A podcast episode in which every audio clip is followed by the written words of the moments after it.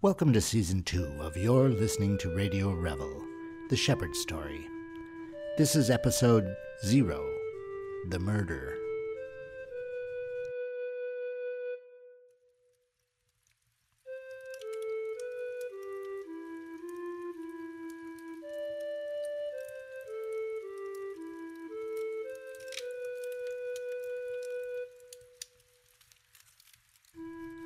The hearth has been burning all day. It's bitter cold outside, and Acantha has been cooking a slow stew for when her husband, Eutropius, returns home after putting the flock down for the night. It's early in the winter, days are short, nights are long, grass is scarce, the sheep walk long distances to feed. Menoetes is sitting in a privileged place on the bench that runs alongside the heat of the fire. He dozes off and then wakes up just as his chin buckles down onto his chest. He's been sitting in this place for a dozen years now, too old to walk the hills with the sheep. He lives with his grandson, Eutropius, who has carried on the family trade, taking the sheep out, breeding the ewes, slaughtering the lambs, collecting and selling the wool.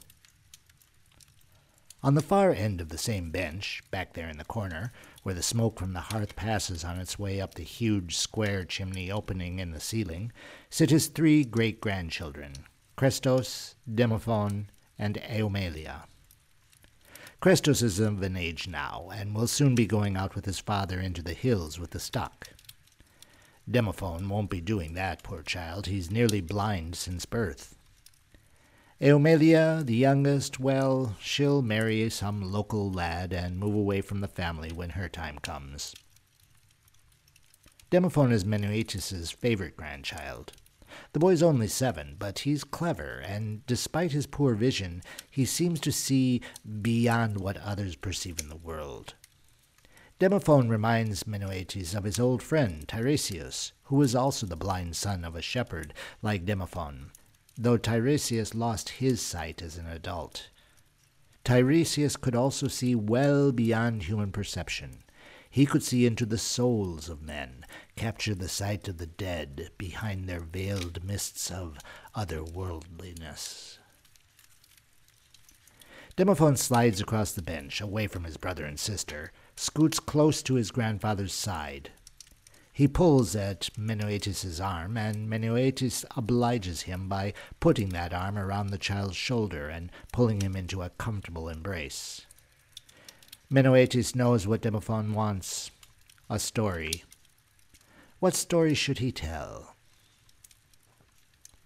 Just then, Eutropius pushes the door open, and a cold breeze blows at the fire, sends a waft of smoke towards the two children still sitting in the corner. Acantha snaps at Eutropius. Close the door quickly, the heat will escape.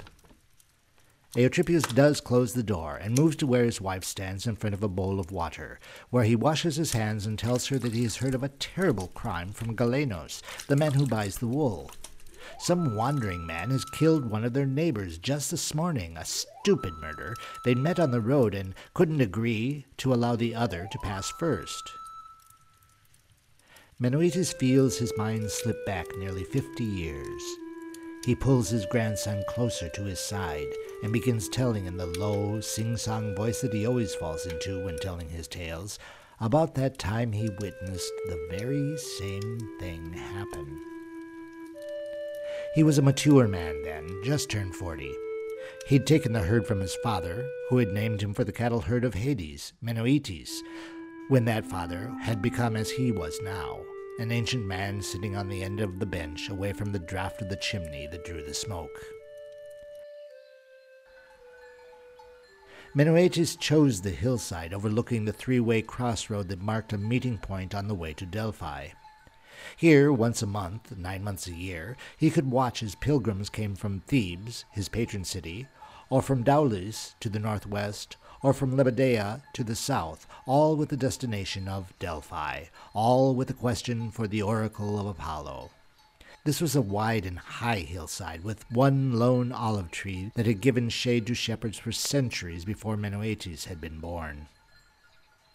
He sat in that very shade, batted at flies that buzzed around his face, kept half an eye on the flock as they grazed, and watched the road to see if anyone important would pass. Generally, the pilgrims would walk, or perhaps ride a horse, or travel in a horse drawn wagon. Sometimes they were wealthy merchants, other times they would be humble religious men. Few were the common man. The oracle was costly, and common men preferred to find answers to their doubts and worries in the council of the local elders. A small cloud of dust to the east, coming from Thebes, caught Menoetes's eye. He imagined that this was a noble chariot, not enough dust for a swift running horse, and more than a man could whip up simply walking. He was not wrong. As the carriage approached, he saw two men sitting upon the bench, one clearly noble, with a silver crown of laurel leaves on his brow and a purple sash across his chest. The other man was simply dressed in a blue tunic and handled the horse that drew the chariot. This must have been the nobleman's servant. A pesky fly that had been buzzing around landed on Menoetes's right forearm.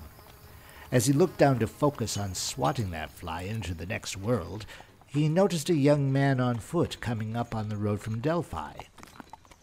Menoetes tried to imagine who this man might be. He was partially dressed for travel with sturdy sandals and a white tunic, yet he carried a short sword at his side as if he were some type of warrior. This man was not yet mature. He was old enough to have a wife, but not worn to the ways of the world. He walked confidently, though, springing forward off the balls of his feet, hardly touching the ground with his heels. While this young man looked noble, he didn't seem as noble as the man on the chariot. Menoetes watched lazily as both the young man and the older man in the chariot approached each other on the crossroad. Here the roads met in a narrow way. To one side was a ravine, not too deep, but deep enough. To the other side was a steep hill, not too steep, but steep enough. Anyone meeting another pilgrim at this intersection would have to give way or ask to be given way. From his vantage point beneath the olive tree, Menoetes had observed this giving of the way many times over the years. In general, anyone going towards Delphi would give way to anyone coming from Delphi. This deference came mainly because the oracle was a sacred place, and there were often many more people going to than coming from. Whoever was at the head of the group going to the oracle could see anyone coming from Delphi clearly, and would halt the entire caravan so that the traveler could get through the crossroads, and the caravan of pilgrims would then continue. Today was different. Though pilgrims began their journeys days before the prophecy day, this chariot was traveling to Delphi even earlier. The nobleman was alone on the road from Thebes. The young man, who may have come from Delphi or may have come from elsewhere, was also alone. They met at the intersection and they both stopped. Menoetes could not hear what was said. He could hear some exchange that seemed to escalate in tone. The young man on foot was slowly drawing himself up in stature as he argued with the servant who held the reins. The back and forth continued for several minutes, and it was evident that neither party was willing to give way to the other. From appearance only, Menoetes thought that the nobleman felt he should be given the right of way because of his status, while the young man seemed to base his right to way exclusively on his pride. The servant evidently had had enough, and raised his horsewhip into the air and brought the tip down onto the young man's shoulder. This spooked the horse, which pulled the chariot forward some meters, the wheel passing over the young man's feet. Menoetes sat up at this turn of events. The young man may end up crushed under the wheels of the chariot at worst. At best, he may find himself at the bottom of that ravine, injured and without succor. Instead, the young man unsheathed his sword and rapidly slashed the throat of the servant. As the nobleman pulled back from the rush of blood, he lost his balance and fell from the chariot to the ground at the feet of the young man, who, with a warrior's swift right arm, buried his sword into the nobleman's chest, killing him instantly. Though he was way up on the hillside, though he was almost hidden in the shade of the olive tree, Menoetes was naturally startled and scared for his own life, and so he slipped to the other side of the thick trunk.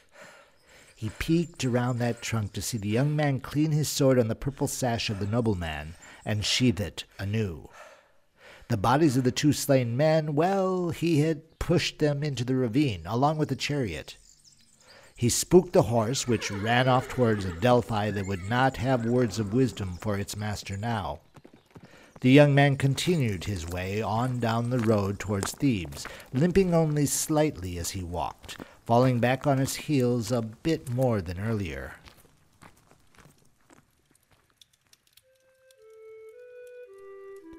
Demophon asked his grandfather who the nobleman was. Menoetes did not say. Demophon asked if the killer had been caught and punished. Menoetes also would not say. Acantha had now placed a bowl of broth in his hands, and as he blew on the first spoonful, he told Demophon that those were stories for another winter evening.